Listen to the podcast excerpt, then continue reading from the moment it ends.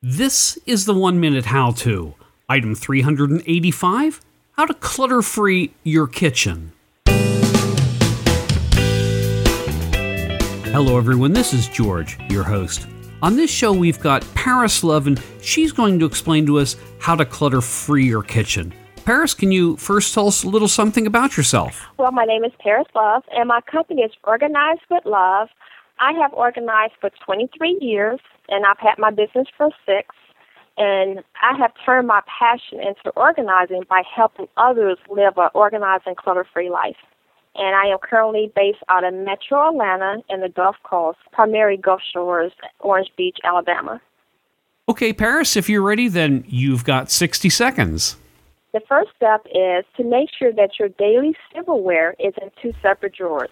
For example, you want to keep your everyday kitchenware or your silverware, like your knives, your spoons, your forks, in one drawer, and your cooking utensils or your cutting knives would be in another drawer.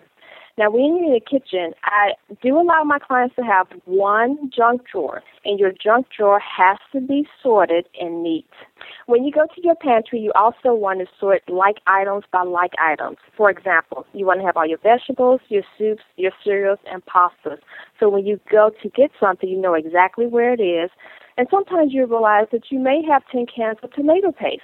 And if that's the case, you can donate it to someone, and if they have expired, you can donate it to the zoo because they do feed it to the animals. If you have any miscellaneous cups, plates, or silverware that are not being used, or you have multiple sets, you do want to get rid of those as well. And when I say get rid of, that means you can donate it. Somebody else out there would like to have them. And that is how you clutter free your kitchen. Well, I'm not going to talk about our junk drawer here because you just never know what's going to crawl out of that.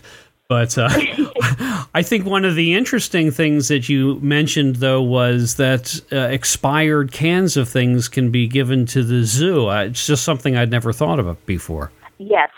Sometimes you might have cereal that's expired, some soup that's expired, but you can donate it to your local zoo because they do get that to the animals. And the same thing goes if you have any old blankets, you can get that to the zoo as well. One of the confusion points at my place are the cabinets. Uh, any ideas there?